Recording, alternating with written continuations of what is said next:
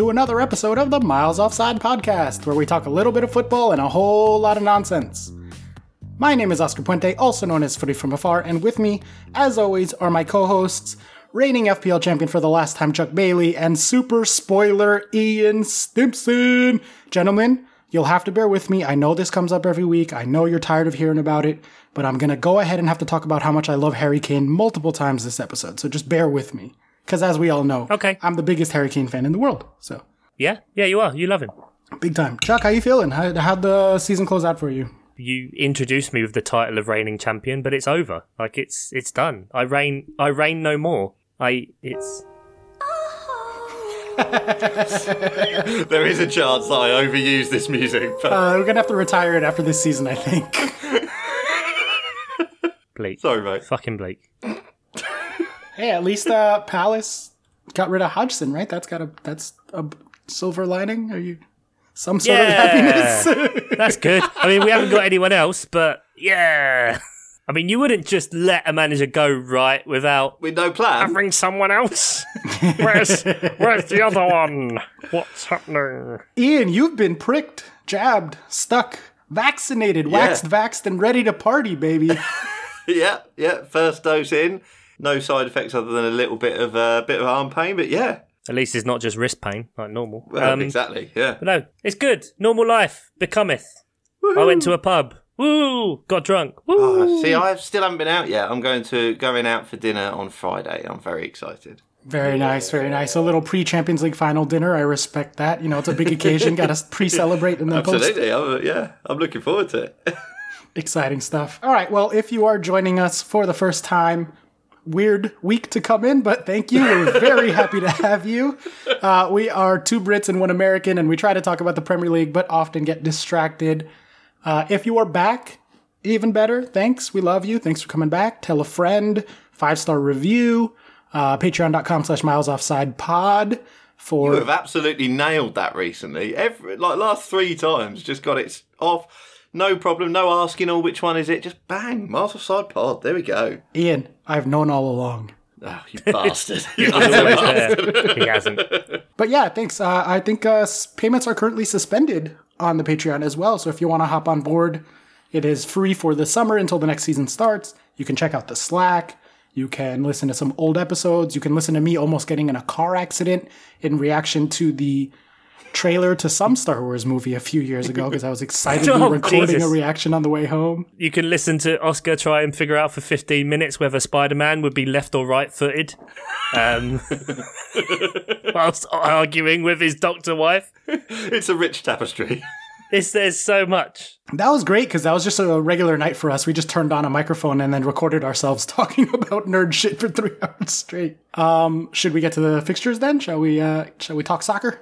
Yeah, mate. 38 in the, the bag, the can. Finito. Absolutely. Season is over. Last weekend of the season was last weekend. Obviously, you guys all know this. So we're gonna run through the final table, kind of talk about the last couple of matches, see where teams ended up, and what's what.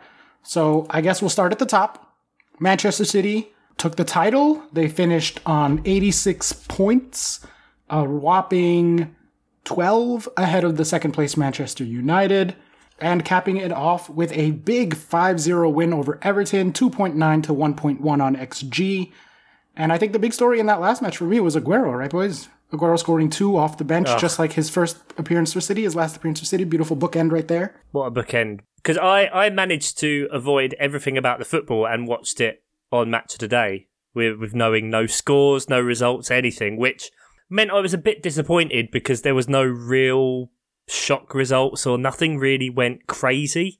Um, but seeing, you know, it being Aguero's last game, him not starting, but Pep saying he's definitely coming on, and then him getting to come on with Man City fans there was great.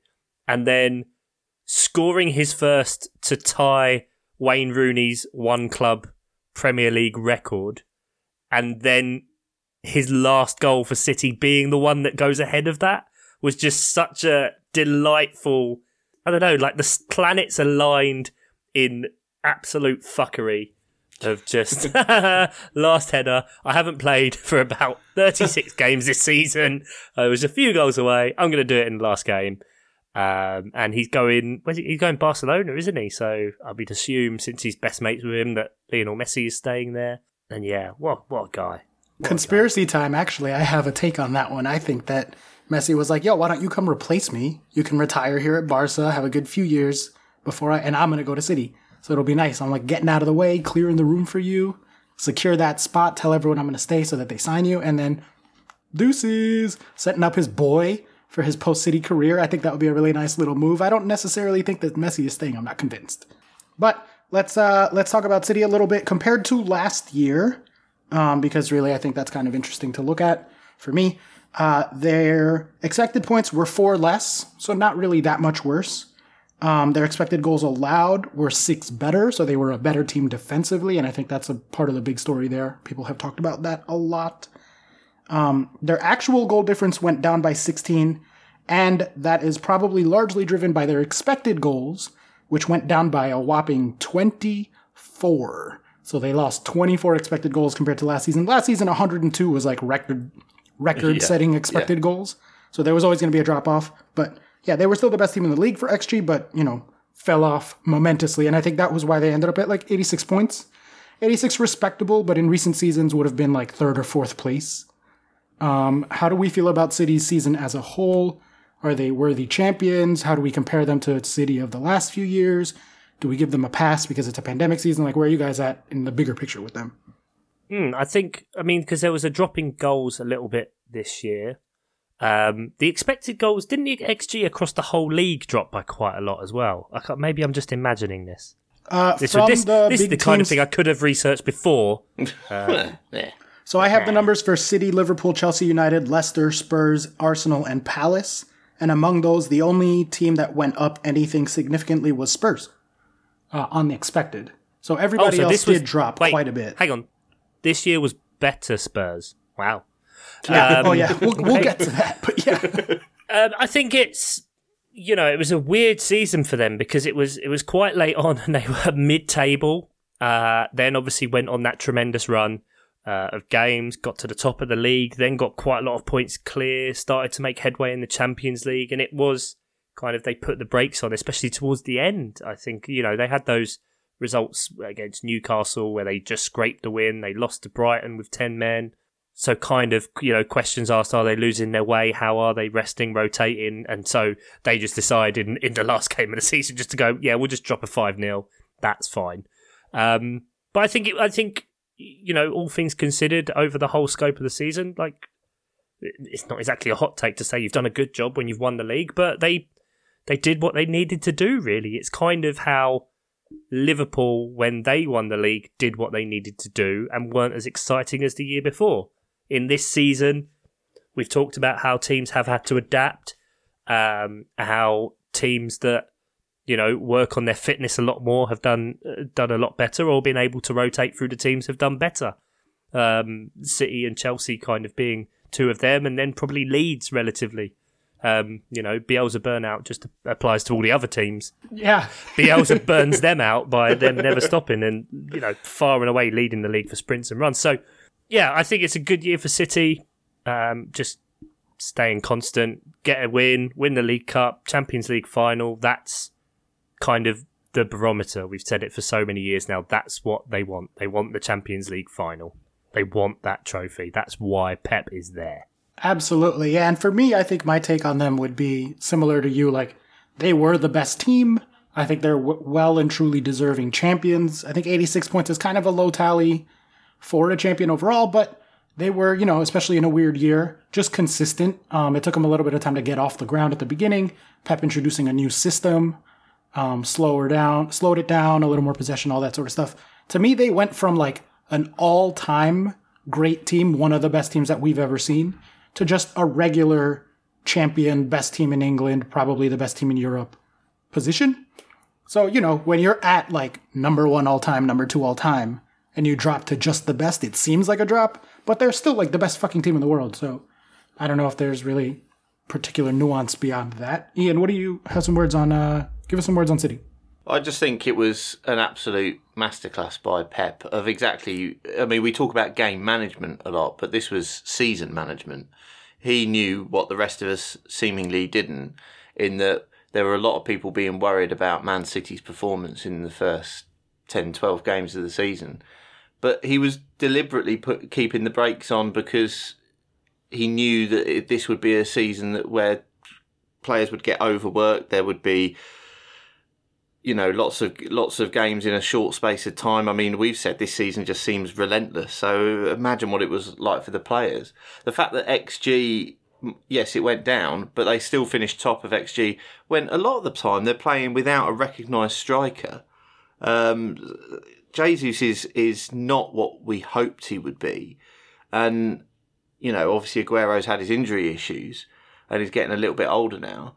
So it's it's really, yeah, it's really quite something for for season management for Pep. I think it's uh, incredibly impressive, and it does feel like the sort of thing that uh, Alex Ferguson used to be able to do at Manchester United when they were going through squad mm-hmm. transitions, mm-hmm. Mm-hmm. where he would grind out a title win, a league, which, just yeah, yeah, grind yeah, out a title.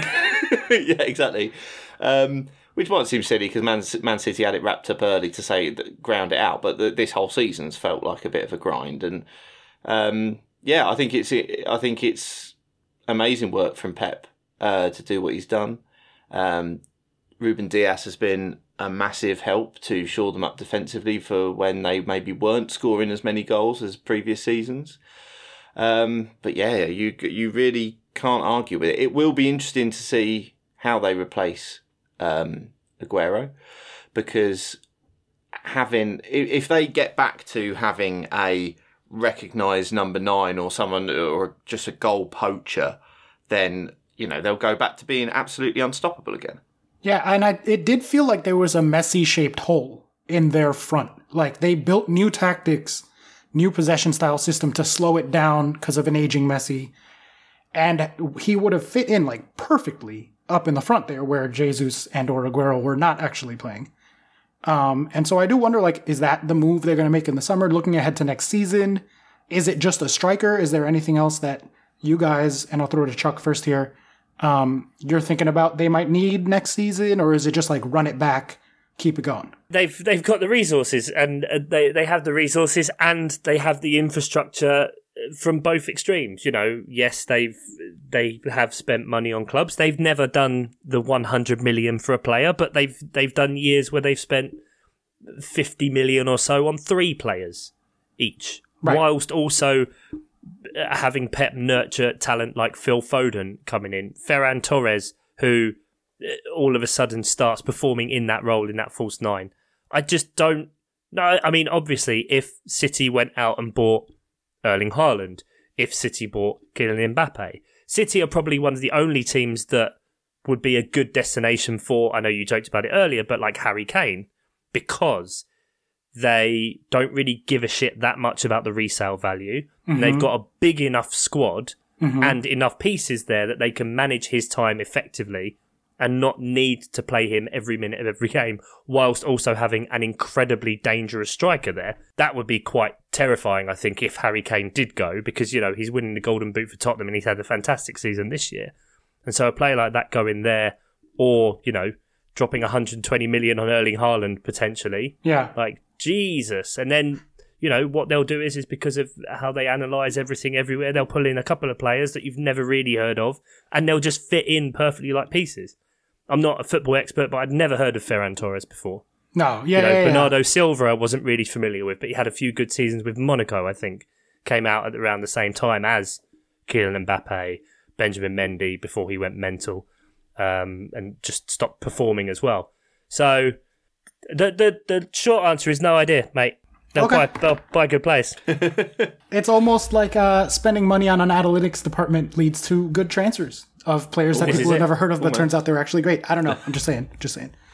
Um, this is going to be a piping hot take, but I actually think that Kane might be a better fit than Mbappe or Haaland, given their current tactical system and his yeah, familiarity with the league. They're already playing a slow game, and while Kane has his physical limitations, just given his age and his injury history, um, in the right system, and we saw a lot of that this year actually, because Jose kind of built the system around him to a certain extent. He can still shine very brightly, and if anyone can like plug in a guy who is like limited but still amazing at the things he's not limited at, it would be Pep Guardiola. And I think Haaland and Mbappe are both um, more, I mean, literally more physical players. They're bigger, they're faster. And um, that's not really how City's playing right now. So they'd have to retweak their entire system to bring those two guys in. Whereas Kane could be much more of a plug and play. All right, let's move on from there, though, um, to last year's champions, and that is Liverpool. Liverpool finishing up uh, with a 2 0 win against Crystal Palace, 2.2 to 0.8. So, you know, pretty much exactly along the scoreline. XG! Um, and securing their top four status. So, gentlemen, before we get to the bigger picture, any reactions? Chuck, obviously, I'll go to you first on Why? the Liverpool versus Palace game, Palace being your team. oh, well, that Yeah. makes sense. That's why. Um, I said before that match of the day, blah blah blah. Didn't know anything of the game, and what they always do with match of the day is when there is still something to play for on the last game of the season, whatever the position, whether it's top, fourth place, relegation, they show the highlights of those matches concurrently, okay. so that it jumps between, and then they take all three games, two games, whatever, as a whole. The fact that they weren't showing much highlights from the Liverpool Palace game shows that it wasn't the most exciting, um, considering you know what happened in the others. Uh, It's kind of fair enough, but they yeah they weren't really showing much of Villa Chelsea either. Um, you know Sadio Mane scores against Palace every single time he plays against them. We I don't know. It still just felt like a what's the point of play? You know, against Arsenal, you I said last week, you know, didn't really change anything, try and do anything different, play adventurously. Then against Liverpool, does the same, like keeping like why loan Michi Batshuayi and play his wages for all this time and then not play him? Why have Mateta? Who you brought in on loan, and then Benteke has kind of a bit of an injury, so he goes to the bench. So you just put Zaha up front with Ayew and thing, and like just play something different. Fuck it. Like, it's literally the last time you will be with these players or whatever. So it was just, I don't know, it just felt like a damp squib end to the season, really, um, from a Palace perspective. For Liverpool, you know, obviously results went their way, very, very much so. You know, they did what they had to do, no matter what. And results meaning, you know, we were talking, do they get fourth, potentially? And then lo and behold, you know, they, they finish up in third. So, you know, it's a it's a it's a good season. Um, they they did really well their last uh their last run of games. They were undefeated in ten games to end the season. You know, like eight wins and two two losses, uh, two draws. So that's doing exactly what you needed to do from a situation that wasn't looking good. You know, Oscar, you were counting through the percentages. yeah, they were went, very and- and- low. Yeah, it wasn't that long ago. Leicester were like 80s, 90s percent to do it, you know. So I think Liverpool did what they needed to do. Palace are Palace. We should probably just get a manager. That would be good. and yeah, you know, it's it's it's not probably what they would have wanted. Um, and uh, you wonder if you know if this is now going to be a new base for them. If potentially there's going to be a more of a slide. What kind of happens? They haven't had Van Dijk for the whole year basically, um, which is mad. Um, uh, and you know, I think Wijnaldum's gone. He's not getting a contract renewal. Who Yeah, knows what's going to happen with that's those? gone under the radar a little bit because I think he's an amazing player for them who just really makes their midfield tick. Him and Henderson do so much. Constipating. Well, yeah, but yeah, it's a bit. I, I wonder where Liverpool are going to go. It's going to be good to have Van Dijk back, and and they. While I've said teams should have the squad depth to be able to deal with injuries, you know it can't be underestimated what an amazing player he is, and to have so many defenders out. And then finish the back end of the season like they have. It, it was probably always going to take time for defenders who hadn't played together to gel. Yeah, And, you know, really, I think when you take it as a whole, this season has to be considered a success.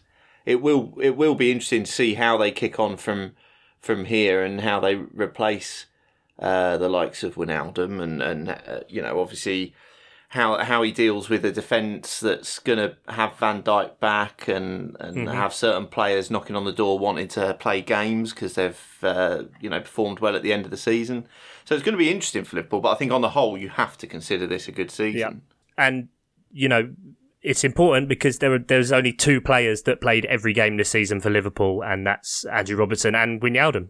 So Wow. you know, it just shows it. It just it does seem a bit strange that you let a player go who is. Yeah. thing, but you know, obviously they they've got a plan there. Yeah, and I, I, I generally trust their analytics department. Um, they've been able to consistently overperform over the years, and sometimes overperformance is luck, and sometimes overperformance is the club knows something that we don't, right? And they have a very advanced analytics department in house, so they probably know something that we don't.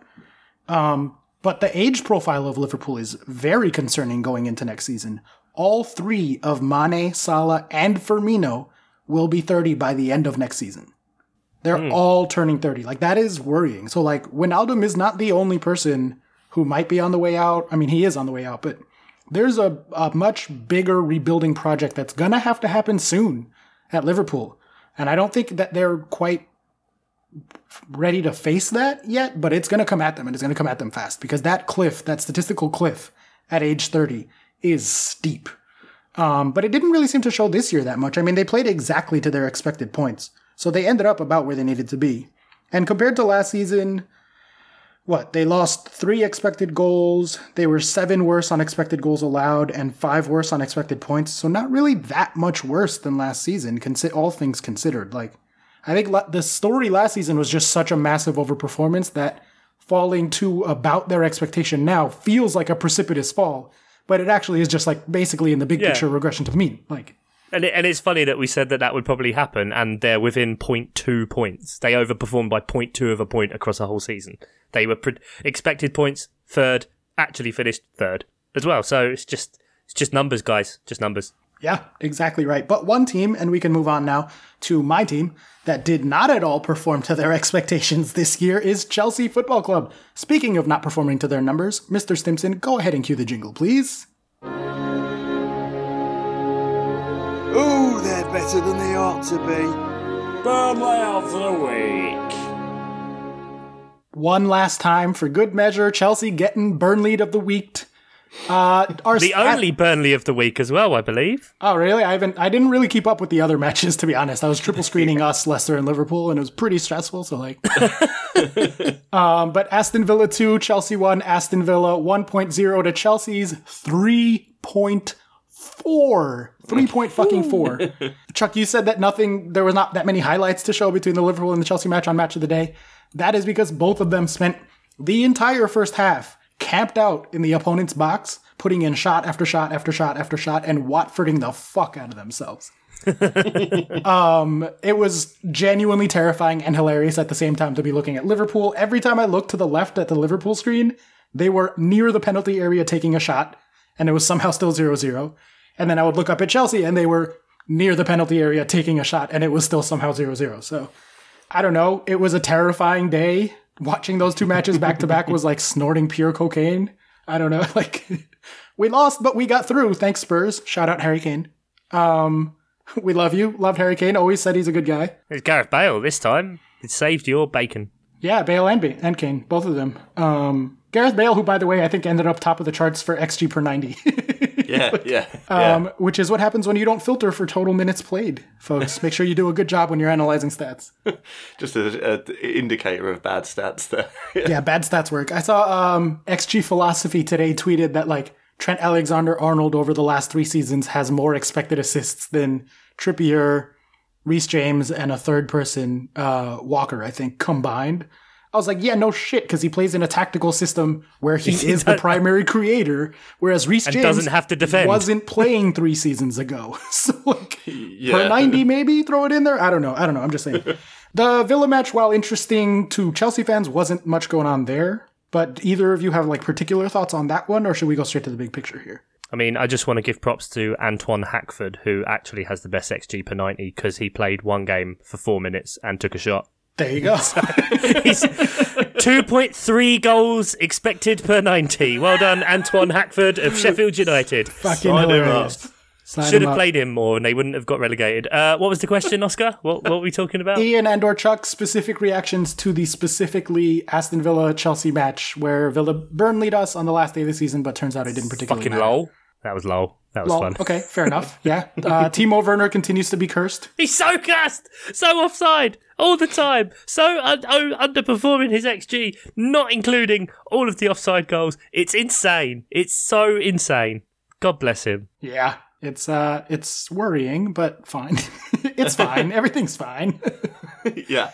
Uh, Chelsea going to replace him? Do you think, or no, is it going to? are you fucking kidding That's me? I hope an not. immediate no. Okay. No, they're. I hope they're smarter than that. He Yeah. is still, despite his his like actualized numbers, one of the most effective players at creating and scoring Yes. in the league. So may- maybe not the finishing aspect of that, but that was Not a not the scoring bit. yeah, it was a blip. I mean, He- in, he over the bigger picture of his whole career, he's been phenomenal. So I, I really hope that they don't go waste money on a team over and a replacement. Maybe get another like forward and he can alternate back and forth on the wing and stuff. But no, I really I don't think that's an area of concern for Chelsea at all. But let's switch over to the big picture then. Chelsea compared to last season had seven less expected goals, but 10 better expected goals allowed. So a huge improvement defensively. Um, they did also have a plus four on their expected points and a plus seven on their actual goal difference. Um, but I think the bigger story there, despite you know generally improving compared to last season, is that they were very fucking far off of their expected numbers. So they were underperformed by 11 goals, underperformed by five goals allowed, underperformed by 10 points in the table. Um, and that kind of is the big story for me, at least with Chelsea. But where are you guys at in terms of Chelsea's bigger picture as a season? Was it a success? Did you know the whole like switching manager midstream? What where are It's you got to at? be. It's got to be a success because that, that team needs to be close to the title, or you know, definitely getting Europe as a minimum, getting to the Champions League final. Uh, that's the FA Cup final. Uh, that's that's the successful season, all, all things considered. What what that translates to next year is irrelevant um, because you know Tuchel's got. Didn't he sign an eighteen month contract? So he's got did, next yes. season basically. So look, he's gonna be ch- it's gonna be cheap to fire him if they if they do something. you know what I mean? And they're not. You know, none of these clubs are shy with pulling the trigger. Um, you know, ever since the Ranieri one, it kind of you know showed that no one's untouchable. But him with more time with those players, I mean, we saw how quickly he. You know, we said that Lampard's problem was Chelsea off the ball and retaining it and those kind of things. Like how quickly he sorted that out, it'll it'll be interesting. It'll be really, really interesting to see. And it was a dramatic enough effect that even though he was only here for half a season, because we all fucking know it wasn't Lampard's defensive numbers that were good, we went up by 10 XGA, like 10 XGA better than last season, which is a fucking massive swing. And that's down to Tuchel. And if you look at the table from the day Tuchel took over, we're only one point short of City over pretty much half a season, like expected point, I should say. Sorry. 19 games and 13 goals conceded. Yeah, phenomenal. Just like genuinely phenomenal. That's incredible. I mean, obviously the the scoring part needs to be worked on because you know only scoring just over a goal a game, 25 to 19. That's that's good, but you know I think it's bright. Yeah, I think when we lost Lampard, we traded in goals for defense because we went down seven on XG, but up 10 on expected goals allowed. So that's like very much stability for less excitement, and that's kind of where we're at. Um, Ian, big picture takes on Chelsea's season. I don't think I've got anything to add really. It has obviously it's a success, European qualification, especially all about next week, isn't it? Well, exactly. Yeah, a lot of it is This about week. next week, um, or rather, yeah, this weekend. Um, but uh, it, obviously, it has to be a success. I think Chelsea. At the time, I don't know whether I thought that they were acting a bit quick on Lampard, but it is impossible to call that a bad decision now, uh, seeing what you know Tuchel's done. So it, it has to, you know, that it, he was given the target Champions League qualification. Yes, it took the last game to do it, but he did it. As Chuck says, FA Cup final, Champions League final has to be considered a success. Be really, really interesting to see what he does next year when he's got a, a full pre-season to deal with and maybe add some input into uh, player recruitment. It's it's going to be very interesting. I think Chelsea have got to be have got to be pushing for the title next season. I think it, it has to be that you know that's going to be Tuchel's uh, target that the board give him, surely, isn't it? Just to to win the title or at least challenge. I mean, that would be my target. Like, I'm going to be upset next season if we don't win the title. Not even challenge for it. Win, full stop, the title. Like, with how much we spent last summer, there's no COVID. Kai Havertz is like, finally looks like he has lungs and can run again, which is a huge difference Yeah, compared to the first half of the season. Like, everything is moving in the right direction. And we, like I just said, if you sort by when Tuchel took over, we're pretty much already level with City. Yes, they took their foot off the gas. There's a lot of like little extra bits that go into there, but Yeah. at the end of the day, like whatever caveats you put in, it's still a point away. So you give, you know, it's a tiny, tiny, tiny swing if you put in those, you know, if you try to sort of adjust for the caveats. And I think with Tuchel with a full season, I I would expect us to win the title, or at least I'll be very angry if we don't. Um, Okay. Chuck, what are you thinking about next season with Chelsea? I, th- I think that's a fair target, you know, because that's got to be the expectation. That's what Chelsea. That's the position Chelsea. That's the position Man City. That's the position Man United. That's that's the position those teams should be in. Liverpool as well. That they should be. Our target is win the league. That's it, and we'll be disappointed that you can look look at it after the fact and say, well, X Y Z happened and bloody bloody blah and. You know, did when Liverpool got what was it, ninety seven points and didn't win the league? you're like literally what the what the what the fuck can we do? Like there can be that realm of variance, but it's it's all about how close it also goes as well. So I, I think if it's a tit for tat and it's the last day of the season, then you know nothing's going to happen with Tuchel. But if he you know if he like finishes fourth or something, then I I just don't think Chelsea would probably bother because it's all very short term. Everything it's it's always easy at the start to say about a long term project until you're in it Right, and then yeah. it gets very trigger happy very quick. Absolutely. And we do have, like you said, 14 months is the average time frame for new managers at Chelsea since Roman Abramovich took over. So Exactly. that puts us about a month before the end of the season next season, which is Yeah. perfect. Uh, do we talk about bottle jobs? Is that is that the, the logical thing to move on to now? As we Yeah, absolutely. We can talk about Man United if you want. That- I'm assuming that's who you meant for bottle jobs. Uh, from one team that massively underperformed their numbers to a team that massively overperformed their numbers, we go to Man United. Man United closing out the season with a nice, comfortable win 2 1 over Wolves, 2.1 to 0.7. So exactly lining up with the XG. Shout out XG. We love you. Um, eh, I didn't watch this. I was obviously highly preoccupied. Did No anybody did. watch that match? or- one watched it. Okay, so we don't need to talk about the match itself. Let's talk about the big picture then. Uh, compared to last season, so tracking the sort of temporal growth, Man United were three expected goals worse, four expected goals allowed worse, four expected points worse. Um, so definitely a downward move, at least in the underlying numbers compared to last season. But they did manage to overperform enough that it didn't matter because they were 10 above their expected goals, two below their expected goals allowed, and eight points above their expected points. So a pretty decently big overperformance. Eight points is quite a bit in the table. That would have taken them down to like fourth or fifth, right? So um, they'll be painted. This will be painted as a successful season for Man United, especially finishing second above Liverpool and above Chelsea.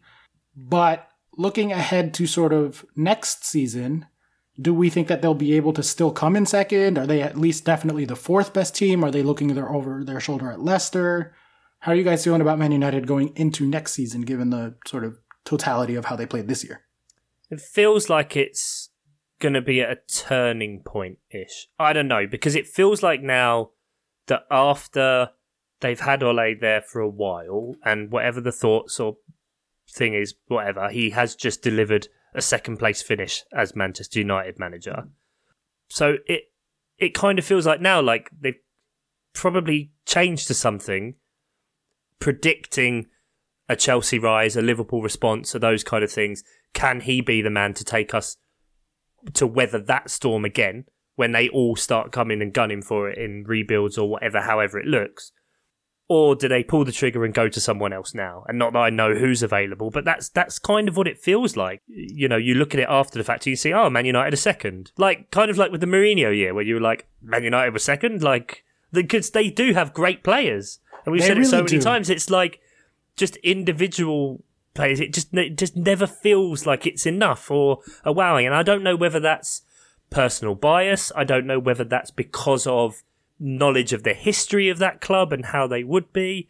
Um, whether it's just because we joke about Ole doesn't know what he's doing. I don't know. Luke Shaw and vibes. Yeah, we. I mean, we've talked about that a bunch this season, right? The Luke Shaw and vibes joke, which is one hilarious and two also accurate. Um, but there is something to be said, like genuinely, for just throw your best, most talented players out there and kind of let them sort it out.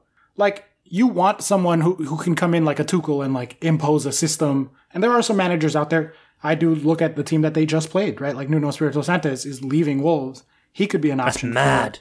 United. Like he he has tactical knowledge and the ability to implement systems and all that sort of stuff. But if they do keep Ole, like they have talented enough fucking players that they can stumble their way to fourth, like genuinely. if they keep Ole, do we think there's any doubt in that at all? I mean, I think I think he's definitely the manager going into next season, isn't he? If there's someone on the market that they can get, If it's, a, I think if it's a now or never, I think it's just I- it's it's whether you want someone to just.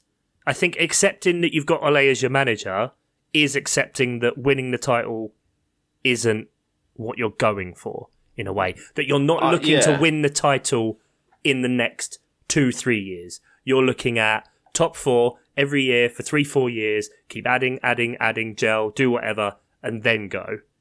And that, so then it's whether it's Ole setting up the team for another manager or whether they feel the team is at that point. It, there's so many variables and reasonings and, and why you would go for it or what the tactics would be of when you make the charge for the league. And it is just that do the planets align at the right time that everyone's in a rebuilding year. It's kind of what happened with Leicester. They just did it in a year where everyone was off their game and they're the team that stayed consistent and went for it. And it was Tottenham that were the ones that that was their chance. You know, Liverpool took their shot. If you see what I mean, like it just that's yeah, what I it mean, Ian, feels think like. back to think back to two summers ago when they gave. It was the summer that Arteta, Lampard, and Ole all got hired, and we were like, haha, everybody's just hiring a club legend for good vibes. Like, the, you know, none of these teams actually know what they're doing. It's rebuilding, blah blah blah blah. We we and United never brought him in to be like the long term solution. It was just to kind of hold the page until they were ready to make a bigger move, and like that still feels true to me. I still haven't seen anything over the last two years that makes me think that he's like progressed as a manager. I don't disagree with you, but I think that we're talking from a sort of football purist point of view here. Of I, I absolutely agree with what you're saying. If if they want to kick on, they probably need that next level manager. But I think in the real world, we're looking at a Man United who are run by uh, people who seem incredibly disconnected, maybe even more so than some other big big football boards and stuff. And Ole's cheap, and I don't know whether they will put their hand in their pocket to get this transformative big name manager. I just I can't see it happening. I don't I don't know who comes on the market who they would be willing to put their hand in their pocket for when Ole has just given them a season where they've finished second, which was probably above what they thought they'd finish. So I just I, I don't I don't know if I see it to be honest. I, I, I agree that it would maybe be a, a clever thing to do to try and get someone tried and tested at the at the highest level, but I just I'm not sure it happens. Yeah, I mean, to your point, like they did in the last six months pass on Pochettino and on Tuchel. Yeah. So like, it's not like there wasn't managers out there to go for.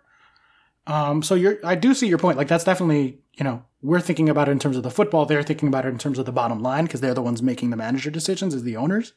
Um, but I do think a lot of it's going to come down to Liverpool next year. Honestly, City and Chelsea are going to be, you know, barring major disasters or highly unforeseen turn of like underlying numbers and talent and whatever, like those are going to be two teams guaranteed to be in the title race and guaranteed towards the top. Liverpool with their age profile, there's a there's a decent question about Liverpool at least in my mind. I know that there's not that many people saying that, but like again, their front line is all turning 30 next year. That comes with it with a change in numbers. And if they fall below United, who are seemingly sort of on the way up, then then I could see Ole being safe. But if like now it's Liverpool, United, Leicester, and Spurs all fighting for two spots, I don't know that they would be comfortable with like potentially losing out on Champions League money because then it does come back to the money, right? Like. Mm-hmm. Uh, but speaking of Leicester, actually, if we're talking about people joining in the top four race, let's move on to Bottle them. Uh, yes, the real bottle job. Second season in a row, falling out of the top four on the last day. This time with Leicester 2, Tottenham 4. Leicester 1.8 to Tottenham's 1.9. So a bit of a Burnleying, not quite as bad as Chelsea, though. How are Leicester fans feeling today? Because we talked a little while ago about like if they get FA Cup but not top four, will they be happy? And you guys both said the silverware would be nice. do we still think that Leicester fans are happy about the FA Cup, or are they just like furious about how that match went down? Would you like to hear a horrific stat? Absolutely. I, I contemplated whether we do some sort of bid up bluffer for it or something, but um, over the last two seasons, Leicester have spent 93% of the time in the top four and not qualified for the Champions League both times. 93% of the season That's for incredible. two seasons and not finished top four. Like, that's gutting. I told y'all it's a closed shop. They're not one of the big six. They don't get to finish top four. That's not how this works. you bastard.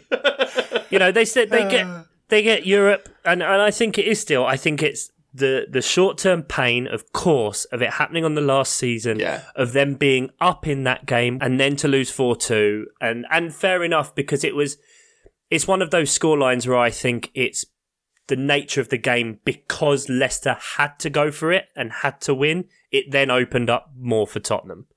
Um, and because Liverpool had won, like they, they weren't going in on goal difference, were they, against Chelsea? No way. You know, poor guys. But I think with a little bit of time, you look back at it and you see, right, we got Europa League, we've won an FA Cup final, we have European football because that is still an attractor for extra players. And I, I've said it numerous times, I have zero fears or disbelief in Leicester's recruiting system, how they uh, run their club, anything like that. That I just think for them for them to be if the, if Leicester become a stable fifth, sixth, fifth place club, that's incredible as an It is achievement. It is amazing. Yeah. And if Yeah. it then does still become that each year they get that roller coaster of can they finish top four and, and capitalize and get into that position, then it's it's an incredible achievement. Uh, uh, I really think it is. So I think it's just one of those ones where, with a bit of time, um, they they'll appreciate it more, and then it's just about next season when they do they spend ninety five percent of the season in the top four and not get it. But yeah, Brendan Brendan Rodgers and, and that team they're doing they're doing good things. And it, it really does feel like the same season kind of back to back, like deja vu for them. Because compared to last year's numbers, they were two worse unexpected goals, one better unexpected goals allowed, and one point worse unexpected points. So, like, just basically the exact same as last season. So they're consistent at least, and that's that's always a good thing and something to build on. That at least Yeah, that then you know it's like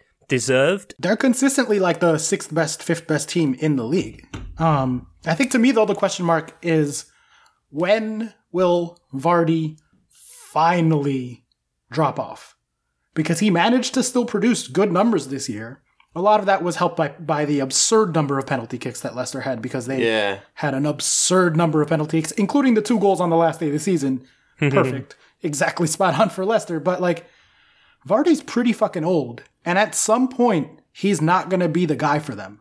So Yeah. can they go out and find someone else? And who is that someone else that they can you, find? all you need is Vardy full of spite for five minutes, and he will get you a goal. Like, 80, 85, 85 minutes of a game that Vardy doesn't have to do anything. You just have to give him the opportunity for him to have been pissed off, run for five minutes, and he will score or set up a goal. give him a WKD blue and set him off. Give him a fucking WKD blue, bang his Skittles vodka in him, and away you go. It's it's insane because, like you said, he's old and he had 20, still had twenty four goal involvements. He went through a massive drought, and Yeah. you yeah, know, I think that the drop off did start this season, and he still he still did you know he still did well. Um, but yeah, I underperformed think, his numbers by five goals as well. So yeah. right, really, okay, so there you go. But do they need to go in for a massive big name striker? Iheanacho looks like he he finished the season really well, um, but then it was often in tandem with Vardy. So it's a it's a tricky one that because they did seem to work very well together towards the end of the end of the season. But I mean, he might be a he might be a replacement, an apprentice in waiting. You know, I don't know. Leicester, Dunno. Leicester, see- you know, I joke about with you off on the WhatsApp group about Ivan Toney at Brentford and you know Yeah. wanting him for Palace, but like Leicester seems like the kind of club that would buy that kind of striker. You know that You know would I mean? be a hell of a fit. I think actually, yeah, You know, you know what I mean? Because of their level, they now they're at the point. You know how I said, you know, when Sheffield United spent thirty million pound on Rian Brewster, and it wasn't a good idea for them. I mean, Yeah.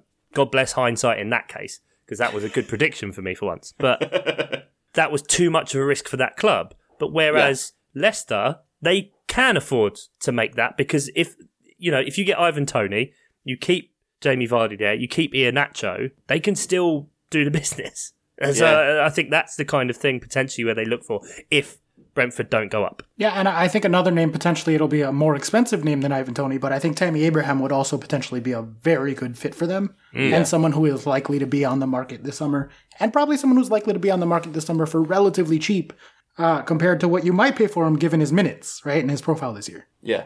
Um, so I'm going to put you guys on the spot. Then, will Leicester make top four finally next season? Chuck, yes or no? I love that this is the prediction. Uh, yeah, why not? I'll say yeah. Okay. All right. Uh, Ian, will Leicester finally crack into top four next season? I I will say no. I can't see him bro- breaking into like you say. It's either Man United or Liverpool who would have to drop out. I think, and I I can't see it as it stands. Piping hot take from me. I think they'll finish above Liverpool for fourth place next year. Wow. Okay. I did not expect okay. you to say that. Okay. Shall we just, out of obligatory nature, mention that Spurs and Arsenal, ha ha ha ha, are actually somehow better than they were last year despite being so shit? Good lord. I think we just Jesus did. Christ. Yeah, I'll rattle off some numbers just to see how hilariously better they are. Uh, Spurs, plus eight improvement on their expected goals, plus one improvement on their expected goals allowed, and plus five on expected points.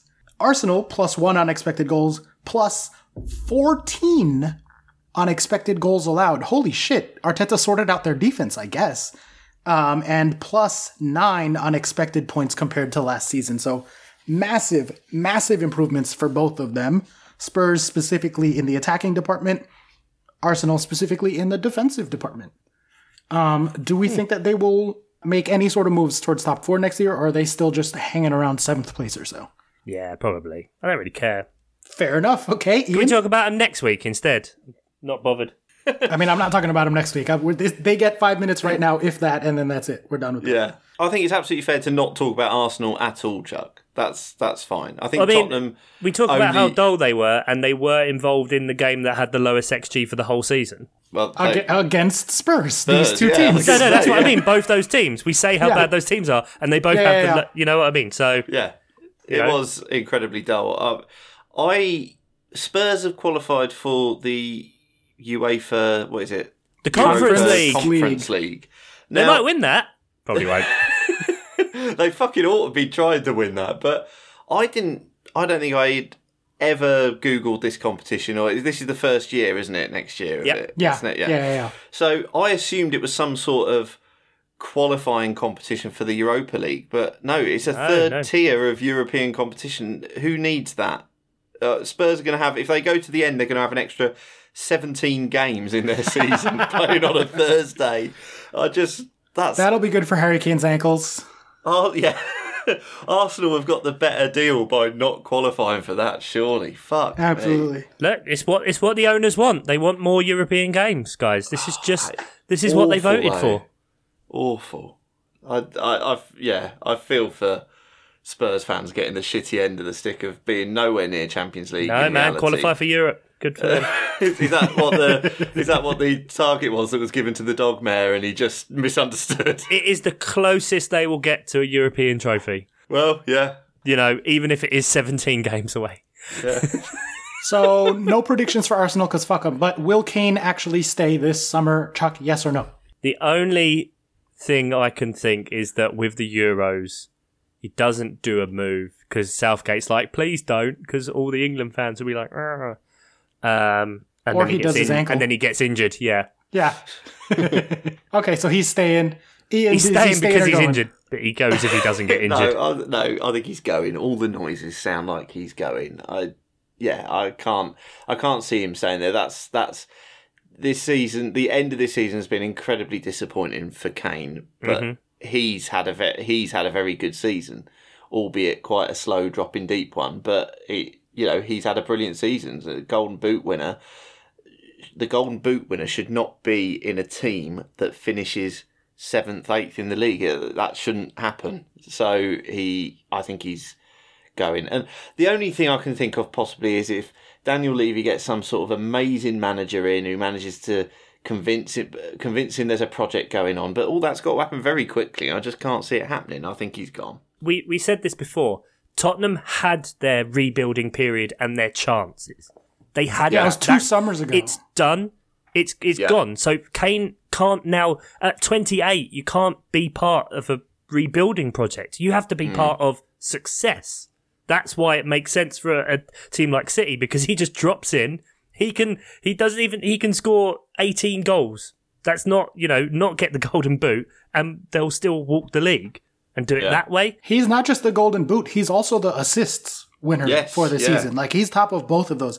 And the fact that he That's probably insane. won't even get player Shit, of the year I just is noticed that. fucking insane. Like he won't he won't. It'll either be I don't know, probably Ruben Dias or maybe Mo Salah. I I, I don't know who it's gonna be. I don't know who the bookies have. But um Harry Kane absolutely deserves player of the season. there was, you know, we talk about Kane going. There was a particularly, they did show a, a very long, emotional looking three way hug between Kane, Son, and Alli at the end of that game. And obviously the Oh. cameras would focus on it, but they were very close in for quite a long time. It looked quite emotional. You know, it's Yeah. that could be the good the goodbye. That was kind of you know because everything else, rightly so, is just noise until before, and media speculation will just shoot, and Sky want to divert to Sky Bet and all these kind of theories and whatever, and drive volume that way. That's why it starts off unfounded, or you know they don't bother trying to source anything really. But then just as the time goes on, you get a bit more and more.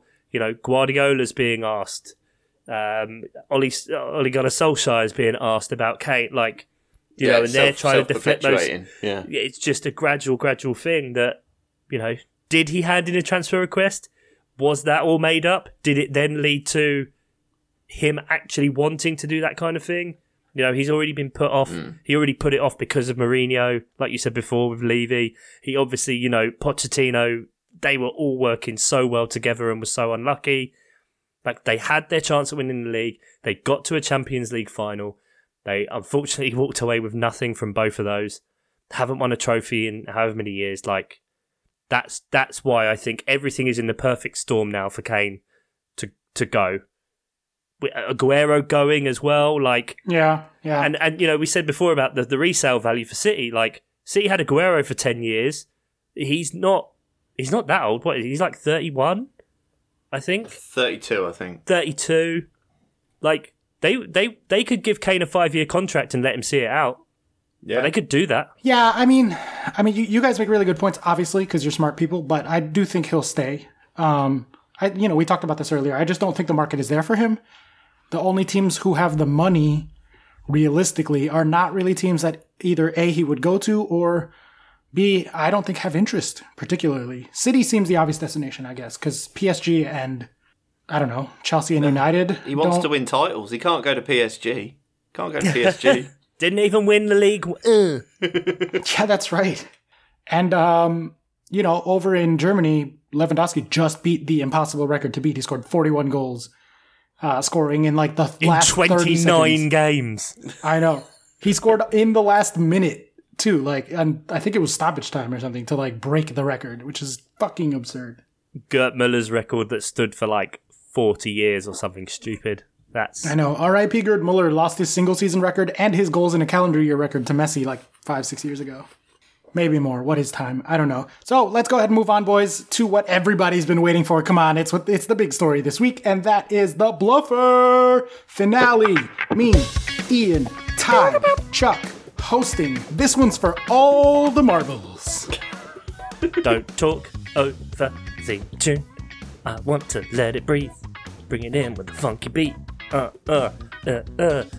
Well, I had to present the last one because that's how it works. Um, because I won't cheat. Um, not that I'm or anything. Literally ones of letters complaining and on my side about uh, Top Gun Gate. So it's between these two pricks. Um, so I thought, why not do? Because I've, you know, you all know that I've got a big bank of questions in. Uh, we're just going to do all of them to end it. So uh, naturally, this is a best of six, and I have a tiebreaker.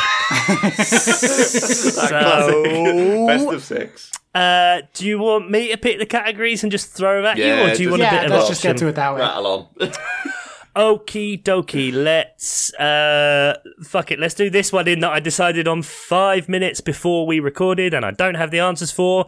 So That's still more prep than Ian does. Hey, yeah, and at least I read it. Oscar, there have been in total seven. 49 clubs that have ever played in the Premier League. 42 of those have been relegated.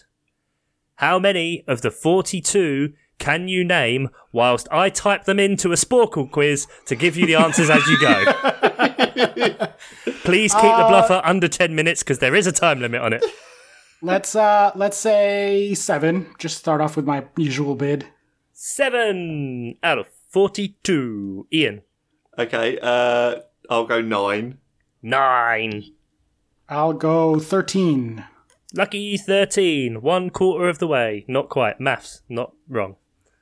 Uh, 15. 15. Some of the way. Twenty. I will go uh, 24. 24. Two Um, four. 24. Honestly, I think I can do more, but we need to get moving. There's six other categories, so take it at twenty-four. well, it depends how good you are. If you get to three first, who knows? Fair first one enough. to four. Ian, go ahead, take it at twenty-four. No mistakes. Okay. Okay, Ian, bear in mind, I am typing these live. I've pressed play on the quiz. You have nine minutes and 55 seconds. Go, buddy. Uh, Aston Villa. Aston Villa. Correct. Newcastle United. Newcastle. Correct. Uh, Middlesbrough. Middles. It's very much based on my spelling ability. Middlesbrough. Ding. I know they're right. This is the thing. It's just a. uh, Swansea. ding. Fulham. Yep. Uh, Sheffield United. Well done for going for these ones now. Saving Yep. them. Seven, Sunderland. Sunderland. Ding. eight. Uh, Norwich. Norwich. Ding. So that is nine teams with 26 relegations between them. Wow. Uh, Watford. Ugh, coming back. But ding. Ten. Uh, Bournemouth. Ugh. Oh, no, they're not coming back. Yay! Don't get down. Eleven. Uh, Huddersfield. Huddersfield. Huddersfield. Huddersfield. Twelve. Sorry, Uh, I should wait for the ding. Blackpool. Blackpool. Ian Holloway's Blackpool. Lucky number thirteen. 13. Speed it up. Uh, Charlton. I'm waiting for you. Charlton. Yeah, go. Fourteen. Coventry. Coventry. Yeah, go. Fifteen. Stoke. Stoke. Windy night and Tuesday. Go. Sixteen. Hull. Hull. Shithole. Go. Seventeen. Bolton. Bolton. Home of Vernon Kay. Ding. Go. Oh, my microphone 18. fell. You okay? Yeah, I'm in. Go. Manchester City. Manchester City. Ding. Go. Nineteen. Wimbledon. Wimbledon. Go. Twenty. QPR. Queen's Park Rangers. Oh, do I have to type the whole thing? Fucking hell. Go. Twenty-one. Burnley. Burnley. Go. Twenty-two. Two more. Cardiff. Cardiff. Just say one more and then end this. Twenty-three. Ding. One more. Wigan. Wigan. Ding. God bless you not saying Palace. Thanks a lot, mate. I did. I had it written down. I thought I'd deliberately try and not say it. Second most relegations in history. Very nice, Ian. Very nicely done. Well done. So 24 teams, 53 relegations. Yeah, I Uh, just didn't feel like dealing with that many things. Well, the long and short of it is I'm not going to read the rest, but the seven teams who haven't been relegated are Arsenal, Everton, Liverpool, Manchester United, Tottenham, Chelsea, and Brighton. They're the only seven teams to have not been relegated. wow, Brighton could have caught me out, you know. Okay. Probably. Yeah, because, I well, they've only just guessed gone up for the first time ever, so and then they stayed up. So third season. Uh, ding for Stimdog. So Oscar. Oh, whilst we're on sport, let's do the one that sat there for months and months and months and months and months Because You never pick sport. because you never pick sport. Uh, whose bids first? Ian, is it? yeah. yeah. Okay, so we've done the Summer Olympics. 15 Winter Olympic sports. Oh, and yes, there are some like athletics that they all fall under one category. So God. it's 15 1 5. What are you saying, Stimdog? Three, Four. five. Seven. Oof. seven. Okay, I will go eight. It. Yeah, I'll go nine. Wow.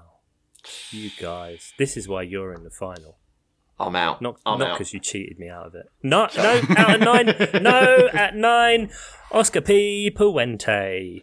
Nine of the. Oh, by the way, this is from the 2018 uh, Winter Olympics. If that changes your uh, thing at all, you know, classic Oscar move. Give you the caveats after. Yeah, thanks. Um, nine, right? So I'll start off with snowboarding. That's the one I Snowboarding. like. Ding. Skiing. I will need you to be more specific. Uh, freestyle skiing. That'll do, pig. That's two. Okay, thanks. Uh, bobsled. Bob, well, mm, Bob Slay, but you know, I'll give it to you. Three. Thanks. 'Cause I'm Appreciate it. Um, oh, is this different from Bob? Yes, it is because it's different over people. Loogie or luge. Loogie. Hakaloogie. Uh, that is four. Uh, ice hockey. Hockey. Ice hockey, five. Speed skating. Yep. Uh, that's that's one, two, three, four, five, six. Three more. Uh, figure skating. Two more. The one that's insanely popular here for no reason at all. Curling. Yay, love curling. It's popular here as well because we win it. Well, the Scottish win it, but it's under our umbrella. one more. Um, cross country skiing. Ding. Well done, sir. Well played. Uh, six more that there were. Ian, did you get any of them? Did you think? Or Uh, I had ski jumping. ski jumping? Yep, or ski jump. Very good. Yeah. Just the once. Um, Alpine skiing. alpine skiing. Very good. The other one that's like bobsled, but one person. I don't Oh, remember. the- skeleton. I've skeleton. that. There it is. Skeleton Yeah, yeah. Bob. One, one. You go. It's like luge, but you go feet first. Is that go. the only difference? That's that's literally the only difference. Yeah. Um, the the one that's like skiing and shooting. Um, Oh, biathlon. biathlon. There it is. Biathlon. Yeah, yeah, yeah. Well done. is. Yeah, yeah, good Two shout. more? Um, slalom, slalom skiing. No, that No. comes under alpine or. F- Oh, I can't remember if it's alpine or freestyle. Um, There is another multi-event one, I believe, which is Nordic combined. And then naturally, because it's fucking different, uh, speed skating and short track speed skating Oh, for fuck's sake. Oh, for whatever never reason. would have 'cause- got that. because they're fucking different. I don't know. You just go less distance. Uh, okay, so one apiece. Happy Ding to days. Ding to Oscar. So I have a qualifying question in the film category. Then, uh, do you want like 10, 20, 30? 20 is a sweet spot, I think. Yeah. Yeah. 20 is a is a sweet spot. Okay, Yeah. well that well let okay let's say from 2000 till 2001. Can you name the films that won Best Picture at the Oscars? From 2000 to 2021. Do you mean? Uh, no, no. T- I meant 2000 to 2001. You have two to choose from. Uh, no, yes. Uh, yes, I did mean 2021. Okay, good. I just got very confused for a second. So, uh, best picture. Ooh, I know, I know this pretty well. Yeah. Um, so I'm gonna say, well, let's start off small. Give Ian a chance. Let's say seven. Seven out of, I mean, I guess is there 21? Who knows? I haven't counted because 2020 21 is the same year according to this. Huh. Yeah, because they canceled last year's. Okay, so there's 20. uh, I will go 8. It. I'll go eleven. Ugh. Ah, big. That seems like it's too rich for Ian's blood right there. I'll, I'll go 12. I know he can do 11, so I'll go 12. Try and make it harder for him. See, I don't think Ian has twelve, so I could call him and put him on the spot, but I want it in my hands. Yeah, you always do, don't you? Yeah, it's it's how many uh, how many surprises were there? Because there was a lot of surprises in the nineties, but less so, I think, in the It's, since uh, the two thousands. It's like the one good association with my name. Every other thing named Oscar is like terrible. Oscar the Grouch, Oscar Mayer hot dogs, like Oscar Pistorius. well, yep, we don't talk about him. Um so I'm pretty good with the best picture winner, so I'll go ahead and say 13. No, I can't do more than that. Okie dokie, Oscar Puente. Can you? How are you gonna? Are you gonna do this in chronological order? Absolutely, going backwards. Thanks, mate. It saves my. It saves my. Oh, going backwards. Cool. That saves my Yeah, yeah, yeah. As long as I know which way I'm going. Uh, okay. So how many you got? A name thirteen. One and three. Thirteen. Let's go. All right, Nomadland, One, Parasite, two, Uh, Green Book. Never read it. Three. Shape of Water. Weird fish fucking. Four. Uh, Moonlight. Five. The other one, Spotlight. Six. Um, what year, what year are we in? We'd be in 2014. This now? next one would be 2014, correct? Okay, so Birdman.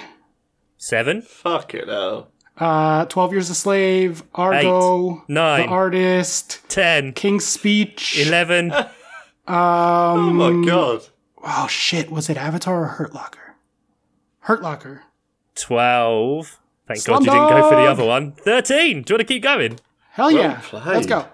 No Country for Old Men. 14, the Departed. 15, Crash. 16, Million Dollar Baby. Return of the King. Chicago. Oh God. Beautiful Mind. Gladiator. and now we're in the 90s. I think 99 was American Beauty, and then I don't remember before that. Jesus Christ. So 98, 98 was Shakespeare in Love because everyone was pissed off because it Oh, beat yeah, Saving yeah, Private yeah. Ryan. And then 97 Wow. would be Titanic. Yeah. I shouldn't have to play this shit against Rain Man for fuck's sake. Braveheart is there, but I don't think that's the year before. I think that's a couple of years before. No, uh, Titanic, English Patient, Braveheart, English Forrest Patient. Gump, Okay, yeah, yeah, yeah. Got. Schindler's Fist, Unforgiven, Silence of the Lambs. Dance. How? Wow. And now okay. we're where I was born, so I don't know anything before then. Na- famously, no one knows anything before they were born. Uh, fantastic, mate. So two, one to Oscar. Unbelievable. Um, Ian, I will throw to you. There are 24 deserts on Earth that are over 20,000 square miles. oh. Uh, four. Five? Five? Question. Mm-hmm. Is this every kind of desert or just. Yeah, yeah, yeah. It's, Okay. it's deserts. It's not based on ma- material. I don't know. Okay, yeah, yeah, yeah. Good, good, good. Okay, I'm, uh, we're on the same page. I mean, you know the answer, so that works. Uh, yeah, six, Seven. eight.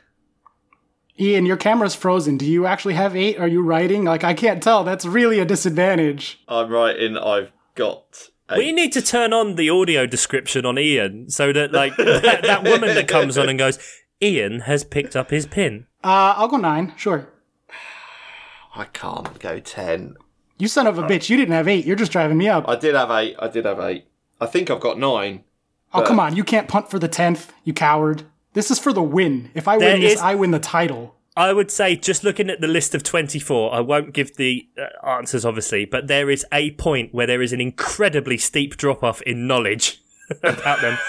Oh, I I can't pull That is literally one. like, oh, I've heard of that, heard of that, gone, never, not even in a million years. I can't pull another one.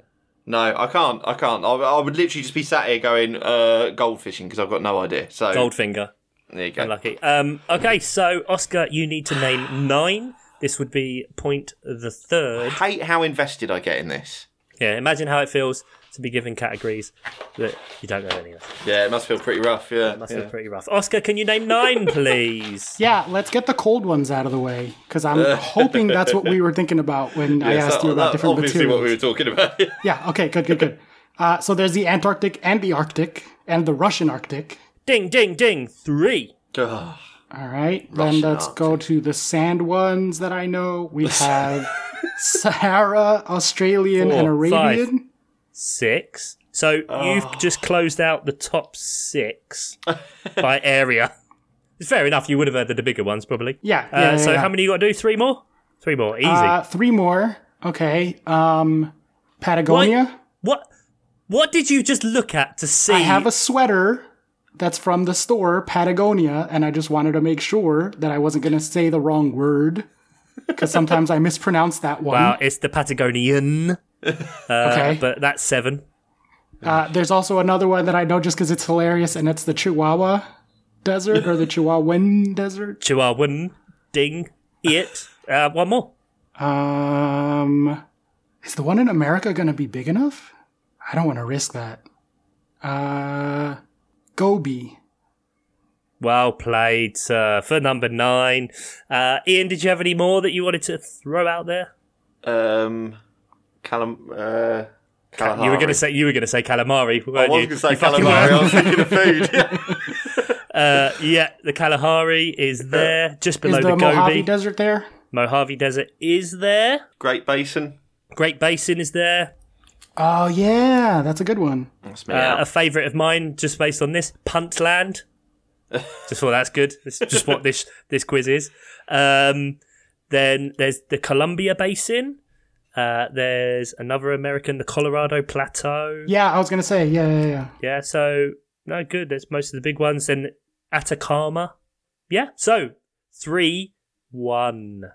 Three No one. pressure, Ian. You just gotta win out. No big deal. Yep. No big deal. We have done Europe. I think we've done the Americas. We've done South America. We've done Africa, but we haven't done the countries of Asia.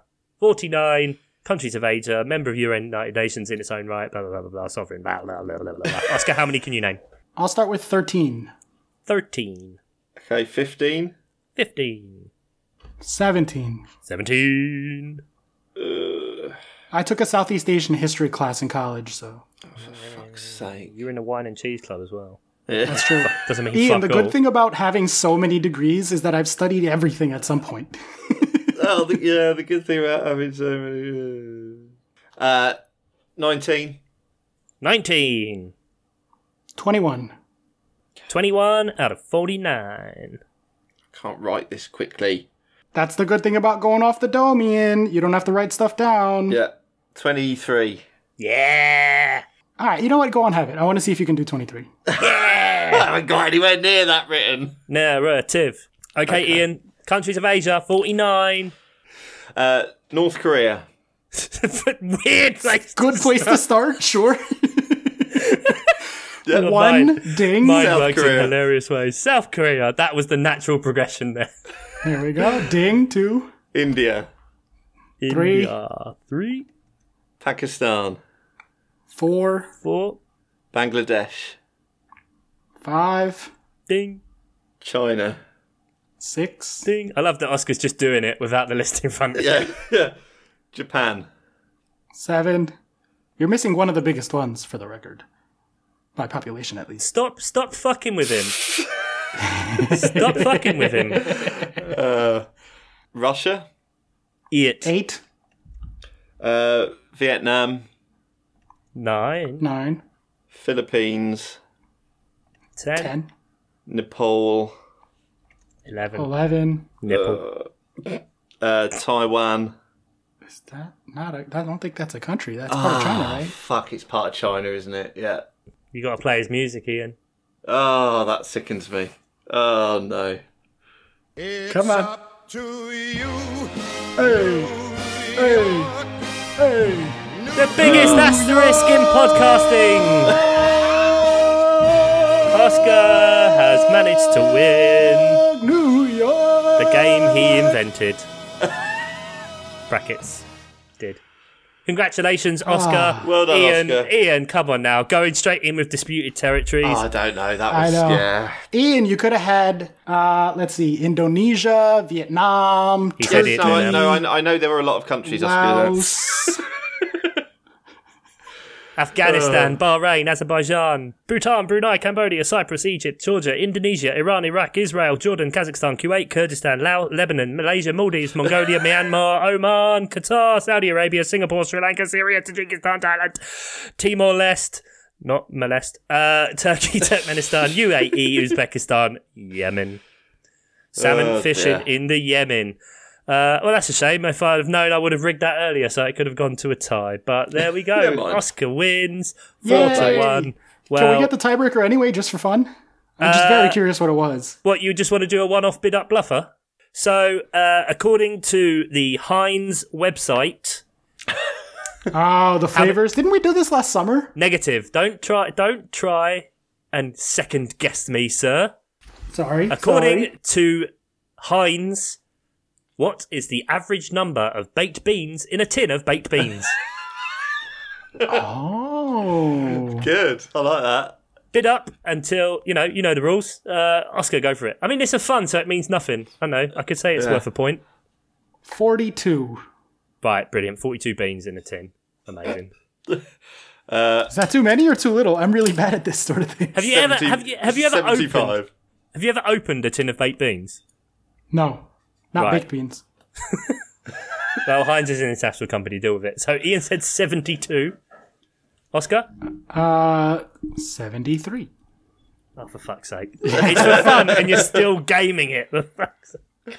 Uh, 80. 80. Just so you know, you, you're both fucking way off. Oh, You've got it? so much more to go for. Oh, right, okay. 148. Keep fucking going. Oh, God, okay. Uh, 180? Keep going. So much How, more room. how fucking big are these cans? It's like a. I mean, I didn't want to tell you the number of grams because there's a tin, because then you might be able to work it out on maths. So just deal with it. Okay. Uh, Oh, yeah, but I know how many grams are. Yeah, okay. 420. Now we're getting somewhere. See, that that's a that's got to be about the number of grams. Maybe. So we're talking one bean Do you want to keep going, Ian? A bit. Because at yeah. 100, uh, at 180, we weren't even halfway. Right. Okay. So that was ridiculous. Um. Yeah. And but actually, when you think of the grams, that that is ridiculous, isn't it? But I, there's sauce involved. No, I don't want to go any higher than that. Well, then, well, even with the tiebreaker, then Mr. Puente takes it. 465 Oh, is Very what good. you wow. try say. Very is the that number seems of beans. insane. Well, it's a lot of beans, mate. You know, That's a, a lot of beans, isn't it? There's a lot of beans. there packed in there, a lot of juice, a lot of Yeah. lubrication. Uh, so that does the bluffer, and um, I believe. Uh, I mean, do you want to play the sad music again, Ian? yeah, a little bit. Yeah. Yeah, go on. Um, that listeners, after this season, we we will be retiring the bluffer. He's had a good innings. We've all laughed, cried, screamed. You certainly have. I I might have had an embolism at one point. And so yeah, we'll probably just do. I don't even know. We'll do something funnier next year. Do a suggestion. Maybe I'll just do a quiz since I'm the only one who can fucking organise Your one. quizzes are better, has to be said. So maybe we will. Who knows? Give me ideas. Please make them good ideas. Uh, thanks, guys. Um, that would be appreciated. that idea is only to me and Ian, please. And yeah, so that's it for the quiz element. We will, as we said before, we're going to come back next week. Uh, we're going to do kind of, uh, obviously speaking about the Champions League, maybe a bit of the Europa League final, depending on what whether we can be bothered or not. Uh, Nah. Doing a bit of a general overlook on the whole season, doing a few awards. I guess I hand over my crown. Uh, Not I ever had one. I didn't even bother to make one. I was going to make one as a joke like a year and a half ago and didn't. And then I've lost my opportunity. So even the thought of hubris was hubristic. Um, and yeah, and then we'll be with you. Like Oscar said earlier, the Patreon, we have suspended payments and we'll be keeping those suspended until the commencement of the Premier League season. Um, we might pop by and do some stuff with the Euros, maybe play some Euro fantasy with you, who knows? But you can get in on the Slack, all the delicious, creamy goodness uh, and the other kind of games that are going on. Um, Patreon, Jeff Pedder has got a couple of cool things going on, so you can get in contact with him through there as well, and just know see what it's about and have some good vibes for the summer when England.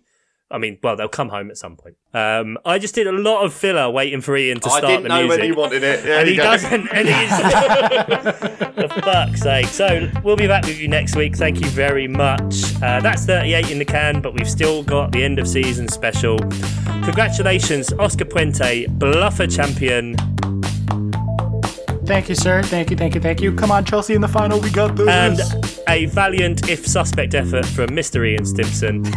like Peterborough, finishing second. thanks, thanks, Nate Whittam. Bye.